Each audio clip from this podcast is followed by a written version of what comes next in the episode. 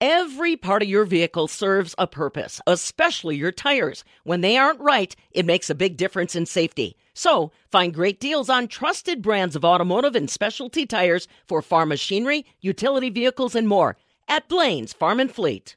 Fuel prices, freight charges, and avian influenza are pushing prices up for organic fertilizer. I'm Stephanie Hoff for the Midwest Farm Report. Steve Lundeen manages Midwestern BioAg's Milledgeville, Illinois location. He shares more about the organic fertilizer supply chain and the challenges and opportunities organics face this season. Um, what organic farmers typically need and use for uh, fertilizer are um, some uh, commercially produced products like a uh, nitrogen, a 1300, rock phosphate for phosphates, and then there are organic um, potassium products. They tend to rely a lot on uh, poultry litter too to get the nutrients the crop needs.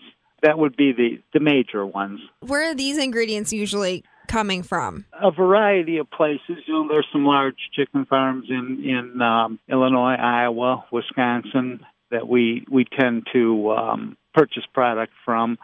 There's been some challenges in in that particular product because of the bird flu, obviously shutting down many poultry operations.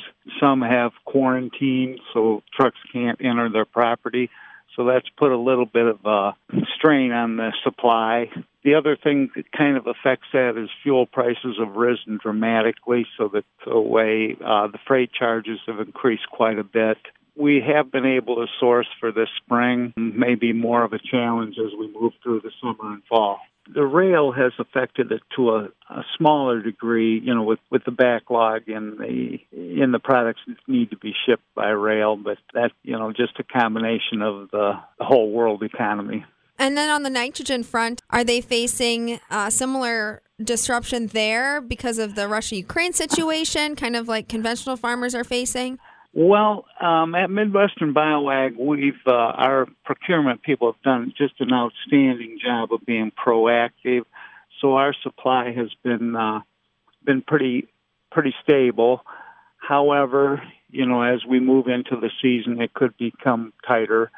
But uh, as of today, we are in pretty decent shape with the nitrogen products. Is it primarily cost then that poses the issue? cost and demand, and transportation's an issue also. Shortage of trucks and um, the availability of trucks. So the avian influenza issue, it's not that it's not that it's spreading in the manure, right? It's just that the biosecurity measures are kind of imposing a barrier. Yes, and and you know some unfortunately some large uh, poultry farms have had to destroy their their flock, and uh, of course they're out of the picture for a a good long term. You know, the agriculture is pretty similar between Illinois and Wisconsin. But what are those big questions you're getting this time of year from your organic farmers? The big questions we're getting is um, concern about availability of product, of which um, we um, at Midwestern BioAg, at least, we've done a done a pretty outstanding job of having the products they need in a timely fashion. And uh, we're you know we're concerned about the next couple months, but uh, looks like we will probably be okay.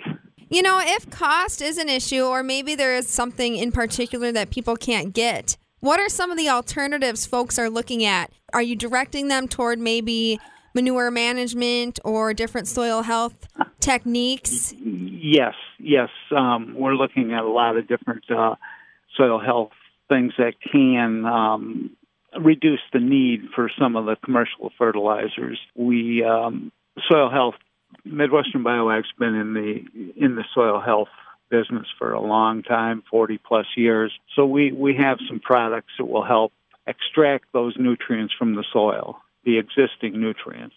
What's the benefit towards moving toward a more soil health outlook? The the benefit uh, obviously is to keep improving soil health and it's it's a bit of a lower cost option for the farmers. We do have a, a steady supply of calcium products, and calcium's crucial to um, help extract nutrients and to um, improve soil health. What about interest in organics, or maybe even a, a cheaper option for the soil. Are you seeing an increase in, in interest? Oh yeah, and you know the organic acres have been steadily increasing over the years, um, primarily because it has been more profitable than conventional farming. Obviously, it's a lot more work, but uh, we have seen it increase, and it's it's driven by consumer demand. And Steve, as we talked about before this interview, with commodity prices as high as they are, is now an opportune time to make a switch